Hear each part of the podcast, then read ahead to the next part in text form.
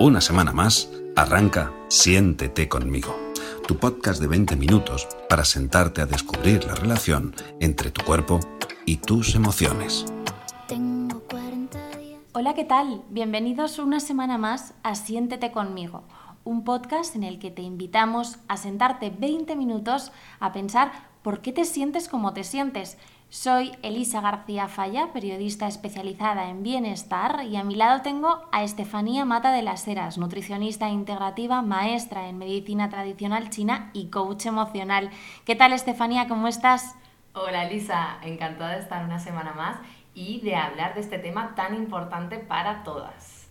Un tema muy interesante que tenemos aquí sobre la mesa esta semana. Eh, si has escuchado el resto de programas, que espero que sí. si no te animamos a que lo hagas. Desde luego que sí, siempre puedes darle al play y de hecho escuchar de nuevo algunos que, te hayan parecido interesantes y que te hayan hecho recapacitar y reflexionar, ¿no? Bueno, pues en este empezamos ya el, el episodio número 3 de nuestro podcast. Te habrás dado cuenta que en el episodio número 2, repito, si lo has escuchado, si no, recapitula, eh, hablábamos de las migrañas y hubo un asunto que se nos quedó un poquito en el tintero. Me refiero al tema de la menstruación. Estuvimos hablando en relación a la migraña de lo mucho que afectan en este sentido los cambios hormonales, ¿no? Y de hecho hubo gente que nos preguntó que por qué razón nos referíamos sobre todo a la mujer en ese, en ese episodio de la migraña. Pues bien, era precisamente por eso, porque nosotras una vez al mes nos enfrentamos a una serie de cambios que tienen, pues evidentemente, sus cosas buenas y sus cosas no tan buenas, no vamos a decir malas, pero cosas no tan buenas, ¿no?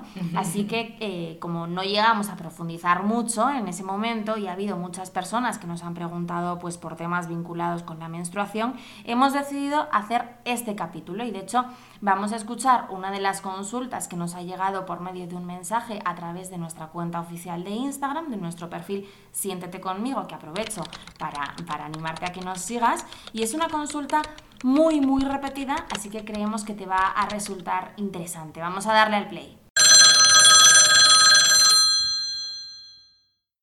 Hola Elisa y Estefanía, me encanta vuestro podcast. Quería preguntaros eh, si podríais hablar del tema del dolor menstrual y sobre todo qué podemos hacer para dejar de sentirnos tan hinchadas. Muchísimas gracias. Bueno, interesante la consulta de nuestra amiga. Si estás escuchando este episodio, si le has dado al play es porque seguramente tengas alguna curiosidad al respecto, ¿no? Que quieres saber, tienes alguna inquietud respecto a la menstruación. Y a mí personalmente tengo que decir que me preocupa este tema desde hace bastante tiempo, sobre todo por el dolor menstrual, ¿no? Que decía nuestra, nuestra amiga. Yo he sentido mucho dolor de hecho, hace años cuando conocí a Estefanía aprendí algo muy interesante y es que la regla no tiene que doler. Repito, no tiene que doler. Estefanía, cuéntanos. Exactamente. Bueno, hemos estado hablando de esto amplio y tendido. Y así es, Elisa, o sea, la, la, la, regla no tiene que doler, o sea, subrayémoslo, ¿no? Lo hemos hablado ya en muchísimas ocasiones y es un tema súper repetido en mis consultas a diario cuando hablamos de dolor, lo podemos comprender como siempre, como siempre hablamos a varios niveles, ¿no? Empezamos por el más visible, ¿no? Por el físico. Cuando sentimos dolor, que a veces es previo al momento de la menstruación incluso, nuestro cuerpo nos está diciendo algo. ¿Qué nos está diciendo? Que está inflamado. Y además otro tema, por cierto, para el podcast, que nos produce incluso estreñimiento, ¿vale? Pero ya hablaremos de esto. Bien, esta inflamación se produce a nivel de nuestro útero que trata a través de contracciones de expulsar el endometrio. ¿Vale? Hasta aquí normal, ¿vale? Pero esa hay grados de inflamación, ¿no? Y esa inflamación nos habla de que el cuerpo está hiperreaccionando, está reaccionando en exceso a ese proceso que es absolutamente natural y cíclico. Y entonces ahí viene el segundo nivel de comprensión del dolor, ¿no? ¿Por qué reaccionó tanto a algo que debería ser natural, ¿no? Pues porque, amigas, o sea, vivimos ese proceso con dolor, con malestar, como si tener la menstruación fuese algo negativo y doloroso. Estamos entre todas cambiando ese tema, pero tengamos en cuenta que son memorias y memorias ancestrales que llevamos negando la energía femenina. Y ojo, ojo esto, cuando digo energía femenina no me refiero solo a las mujeres, me refiero a la energía como la otra parte que tenemos todos, ¿no? Yo estoy desde luego absolutamente convencida de que muchas de nuestras oyentes, y hoy sí me refiero a las mujeres en exclusiva porque no vendría mal que, que los hombres nos escuchasen, yo aquí mando un, un saludo a mi marido, para, bueno, pues para que nos ayuden un poquito y nos comprendan un poco mejor. Mira, además, eh, Estefanía, te cuento una anécdota bastante interesante y es que a mi madre, cuando le vino la regla por primera vez por todo este tema de, de, de nuestros ancestros, como decías, pues mi bisabuela le plantó un chocolate a la taza densísimo delante y le dijo, estás débil, estás fatal, tienes que tomar, bueno, tómate este chocolate. De, verdad, mi madre cuenta que la cuchara se quedaba clavada en el, en el chocolate que ni se movía. Total, total, total. Mi madre necesitaba energía. Entonces aquí necesitamos energía, como tú decías, pero por todas las partes. Que, que, que, que rebose energía por todos lados y que nos ayuden los que, los que están cerquita, ¿no? Y entonces, bueno, nada, os decía que después de esta anécdota, que la gran mayoría de nuestras oyentes seguro que se sorprenden por esto que acabas de contarnos de que la, de que la menstruación, la regla, no tiene que dolernos, ¿no? Entonces, yo creo que, que en cierto modo pues es porque ha sido un tema bastante tabú y por eso tenemos cierto desconocimiento al respecto, ¿no? No sabemos que esto no tiene que ser así. Yo creo que, es que, hay que destaparlo un poquito. Total, totalmente, totalmente. O sea, por suerte cada vez más, o sea, estamos mejorando en los tabúes acerca de la menstruación, desde la higiene femenina, que ahora hablamos de ello, ¿no? Hasta la visibilización, o sea, hasta algo tan básico como la visibilización de la sangre menstrual, que no es por nada, pero es que parece un chiste que cuando nos vendían los anuncios de, compresas, el líquido que ponían era azul. Y dices, vamos a ver por qué tiene que ser Que azul. no había caído yo en esto, ¿eh? Es que es muy fuerte, Sí, claro, sí, o sea, es muy fuerte porque dices, vamos a ver, o sea, yo cuando menstruo mi sangre no es azul, ¿vale? De princesa, ¿no? Exacto. Claro, hasta ese punto como de, de- de obviar, ¿no? Que el color de la sangre evidentemente es rojo, ¿no? Entonces, eso a nivel físico, la sangre, igual que cualquier otro fluido de nuestro cuerpo, nos da una información valiosísima de cómo estamos, ¿no? Por eso es tan importante empezar a normalizar el observar tu periodo sin el sentido de rechazo, igual que si observaras tu piel o tu cabello. Y en este punto yo creo que sí que es interesante que nos detengamos, de hecho, porque, porque hay signos, ¿no? Nos da esa información que dices. Cuéntanos un poco, ¿qué información nos puede dar nuestra menstruación? Bueno, muchísima, ¿no? Pero primero, el ciclo menstrual pues, puede ser regular o puede ser irregular, ¿no? Y aquí ya nos da pistas de cómo está tu sistema hormonal. Si es muy irregular, hay algo que está fallando. Normalmente suele ser fruto de un desequilibrio hormonal. Segundo, a ver, sin que haya estándares así súper cerrados, pero a nivel ancestral, el ciclo menstrual se equipara siempre a un ciclo lunar. De ahí la expresión estoy con mi luna, ¿no? Y este dura pues aproximadamente unos 28 días. Entonces es curioso porque la medicina tradicional china, si el ciclo es más corto, que durase tipo 24 o 25 días, significa que hay un estado de alteración provocado por emociones de calor, ¿vale? Eh, esas emociones de calor serían, por ejemplo, nerviosismo, estrés, ¿vale? Y el motivo de que baje más rápido la regla es porque eh, la sangre con el calor fluye más rápido y hace que la regla baje antes, ¿no? En cambio, al contrario, cuando se alarga pues, más de los 30 días, pasa al revés. Las emociones que provocan frío, como la depresión, incluso alimentación muy fría, que luego hablamos de ello, provocan periodos más largos. Eh, y tercero, importante esto, el color del sangrado. Ojo, de los días principales, ¿vale? No estoy hablando del principio del final, de los días principales. Nos habla de la circulación sanguínea, del estado de inflamación y de la energía de ese periodo. O sea, por ejemplo, un color más rojo claro, más ros- tirando a rosa, nos habla de cansancio, de una persona con tendencia, pues eso, a la tristeza, también puede haber una sensación de hinchazón, sobre todo en las piernas, ¿vale? El color rojo sangre sería el ideal, diciendo pues eso, que lo que nos está diciendo es que la sangre fluye y está oxigenada, perfecto. Y un color más rojo, tirando a granate, oscuro, o oscuro, más marrón, nos habla de una sangre más vieja, que se mueve más lenta, ¿vale? Como, si fuera, como cuando la sangre empieza a coagular en una herida. Y normalmente va a generar dolor. Incluso puede haber también pues, esa sensación y coágulos, ¿no? Y esto se relaciona con emociones de, como la rabia reprimida.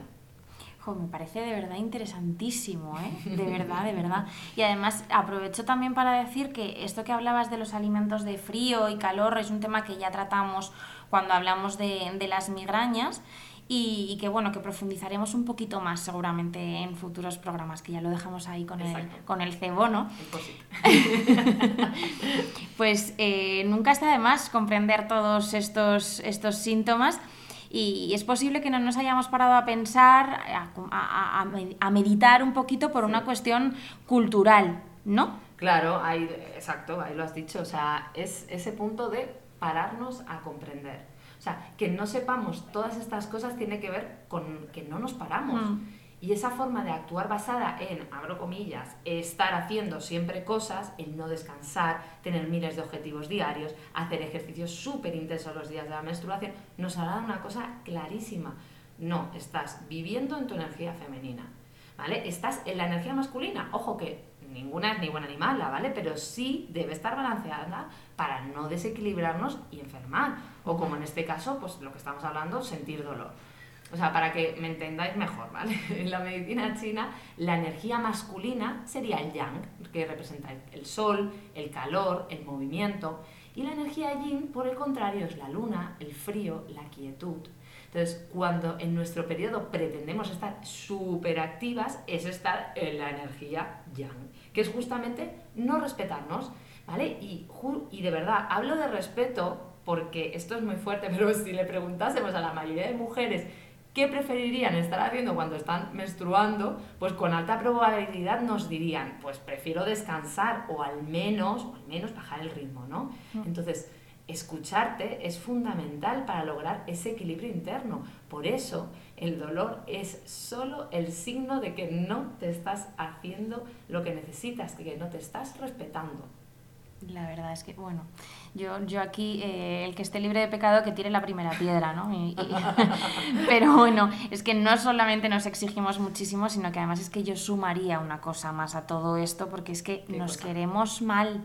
O sea, a mí me pasa, ¿no? Que no solamente me exijo y quiero llegar a todo, incluso los días en los que tengo el periodo, sino que además me siento pesada, hinchada, eh, estoy irascible, tengo ansiedad, hambre descontrolada. O sea, eh, creo que es un tema para reflexionar. Total, total, total, total. Eh, o sea, de nuevo, ¿sabes? Esos signos nos hablan de lo mismo. No, estás en tu energía femenina, no estás parando. O sea, para que, para que nos entendamos, ¿vale? Todo esto tiene una simbología. El periodo, ¿vale? La menstruación, como elemento, ¿vale? Si nos pusiéramos en elementos, es agua y representa el segundo chakra y, y, ese segundo chakra también representa las emociones, ¿vale? Entonces ponte un momento a imaginar, imagínate qué pasaría si tú tienes una manguera, ¿vale? Eh, por donde está pasando agua y de repente, ¡pum!, la pisas, ¿vale? Pues qué pasaría, porque empezaría a hincharse y las paredes a ensancharse. Pues esos signos nos hablan justo de eso, estás bloqueando tu canal emocional y como cada vez viene más caudal de agua, a mayor caudal, mayor hinchazón, ¿vale? O sea, incluso podría pasar que reventase por algún agujerito o grieta previa, ¿vale? Esa sensación de voy a explotar nos habla de cómo nos relacionamos con nuestras emociones y cómo al bloquear, por ejemplo, un enfado, no desaparece, sino que se guarda y se acumula, ¿vale? Entonces, en el periodo, en el momento del periodo sucede algo muy bonito o muy duro según que hayas pasado ese mes. Que es como si esa manguera se liberase y eso por una parte es así, liberador, y por otra, si hemos estado, abro comillas, aguantando emociones como de rabia, de dolor, etc., pues ¿qué va a pasar? Que salen también. Es como ver pasar nuestro propio río que habla de todas las emociones que han sucedido ese mes. Es brutal. Y, y, bueno, los símiles que haces, Estefanías, que son como de verdad. O sea, como cuando te explicaban con metáforas todo en el cole, y yo me siento exactamente igual. Es una gozada, se entiende todo perfectamente y me imagino que nuestras oyentes pensarán lo mismo. Sí que me gustaría que nos concretases un poco más el tema de las emociones que se, que se liberan ¿no? al mes y, y, un poco que lo vinculásemos con el tema de la alimentación. Claro, el, claro, es que el tema además de la alimentación es verdad que mueve mucho porque en eso es verdad que todas nos castigamos un montón por, por lo de siempre, ¿no? Que no vivimos en nuestra ciclicidad y pretendemos que sea como así estable y permanente durante todo el ciclo y no es así, nuestro peso no va a ser estable, ¿no? No creo, no creo, perdóname Estefanía, que haya alguien que se atreva a ponerse a dieta el día que le viene la regla, pero... bueno, pero, cosas hemos visto. Puede haber, puede haber por ahí alguna, ¿no? Pues con el tema de la alimentación y es algo que, oye, escúchame que a mí, igual que seguro que a vosotras os ha sucedido alguna vez, se sienten esos cambios, ¿no? O sea, primero de todo, a ver, contamos, o sea, a nivel fisiológico, ¿vale? Fisiológico, es decir, algo normal, la semana 21 del ciclo es normal tener más apetito. ¿Por qué? Pues porque nuestro cuerpo se prepara para hacer un proceso que requiere de una energía física y para ello debe consumir más calorías, punto, así de sencillo, ¿no? Entonces, ese, mm, o sea, os cuento más, ¿vale? Aquí vienen desesperadas a mi muchas mujeres desesperadas a mi consulta tratando de, abro comillas, controlar los ataques de hambre dirigidos hacia los dulces, por ejemplo, ¿no? Chocolate, dulces, bollería, etc.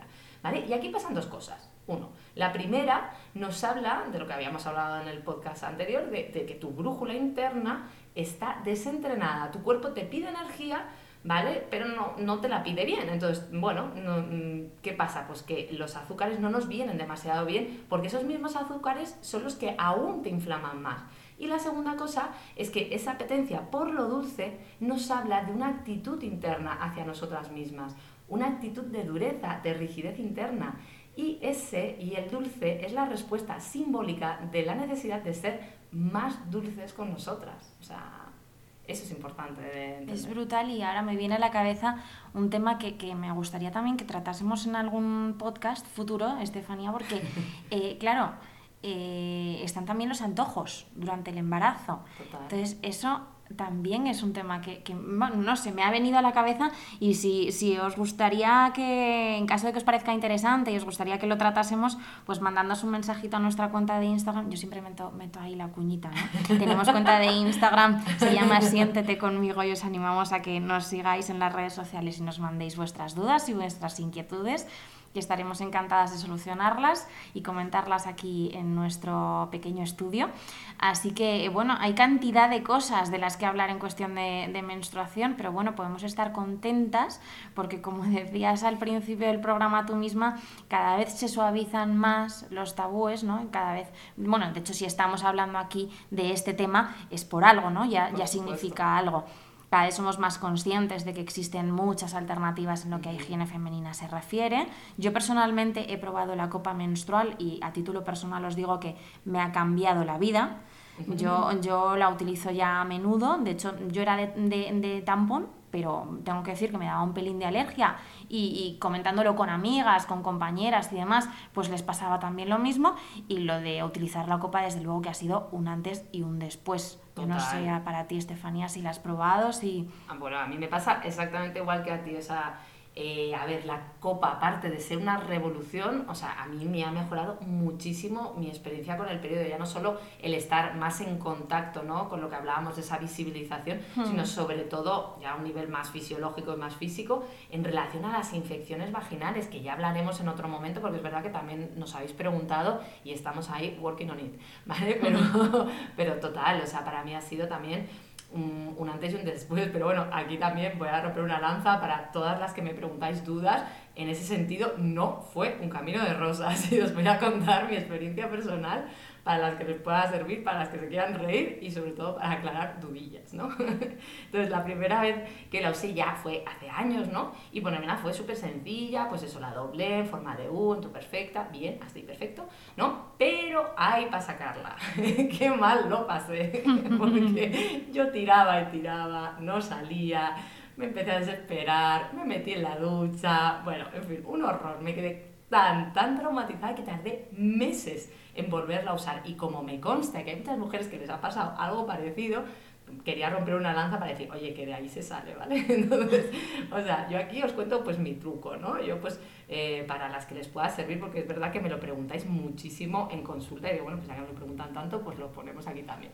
Pues yo, mira, muy sencillo, me la pongo y me la quito sentada en el váter, creo que es eh, bastante más sencillo así, porque ahí puedes hacer una maniobra que se llama maniobra valsalva, que es hacer como ese esfuerzo que haces como, como si fueras al baño, y ahí coges pues ese el pitorrito, ¿no? Y ahí sí, súper importante, debes introducir ese dedo índice para hacer vacío. Y ahí ya sale perfecta, ¿vale?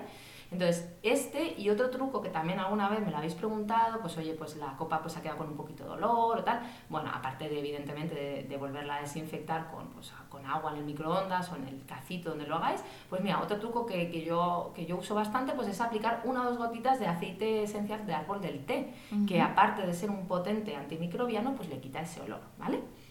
Qué bueno. Pues esto sí que me, lo apunto. Luego también como alternativas también tenemos las braguitas menstruales, que también, bueno, pues aquí ya lo dejamos, ¿no? Por si queréis probar. Y como nos estamos quedando sin tiempo, Estefanía, que no nos queremos pasar de esos 20 minutos prometidos, sí que me gustaría que recalcásemos un poquito más en el tema de los alimentos, porque al final, bueno, siempre partimos, como decimos en esta primera temporada, de lo físico para buscar una explicación emocional, ya hemos estado hablando en este sentido, pero no hemos tocado el tema de la alimentación y de qué alimentos nos pueden ayudar cuando tenemos la regla para que nos duela un poquito menos, aunque ya sabemos que no debe de doler, pero bueno, ¿qué podemos hacer? Perfecto, pues nada, pues con el tema de los alimentos, fácil. Como hablábamos antes de los dulces, a ver, no íbamos desencaminadas, ¿no? Pero hay que enfocarnos a otro tipo de dulces. Me explico. En esos días previos donde hay tanta hambre, ¿vale? O sea, es necesario dar energía a tierra, energía de base y los tipos de alimentos pues serían, por ejemplo, arroz integral, quinoa, mijo, avena cereales a ser posible integrales a los que podemos añadir, por ejemplo, boniato, calabaza, zanahoria, que si te fijas todos son dulces, pero no estamos hablando de ese azúcar, ¿vale? No, no, son en exceso como sería la bollería industrial, ¿vale? Que nos terminaría de hinchar y dar todavía más gases, ¿vale? Entonces, por ejemplo, para el tema de los gases y de la hinchazón, pues el hinojo, la papaya, súper aliados, ¿vale? Y luego, súper importante, súper importante, siempre lo digo, evitar las ensaladas de noche y decantarnos, pues eso, por una cremita de verduras, que a esto le podemos añadir unas semillas de hinojo, de comino, y si nos sentimos con mucho frío, pues le podemos añadir un trocito de jengibre que nos ayudará a mejorar la digestión y no inflamarnos tanto. ¡Qué rico! Me está apeteciendo todo. pues nada, Estefanía, vamos a cerrar aquí. Nos quedarían muchísimas cosas para, comentar, pero es que este tema da para, hablar muchísimo, ya lo decíamos al comienzo del podcast, ¿no? Así que nada, como, como nos queda mucho por ahí mm, con pinzas, ¿no? Que, que nos gustaría comentar, prometemos hacerlo en futuros programas. De momento nos despedimos aquí. Eh, esperamos haberte ayudado, haber puesto un poquito de luz a este asunto en nuestro podcast, ¿no? de eso se trata. Exacto. Y nada, nos despedimos, nos escuchamos en el próximo programa. Recuerda seguirnos en las redes sociales y mandarnos tus consultas y ya sabes que, que aquí estamos para hacer familia y que te esperamos pronto. Nos escuchamos en el próximo programa y te invitamos a que te sientes con nosotras para sentirte un poquito más. Borrar tiempo perdido en un vis -a -vis. Cuatro paredes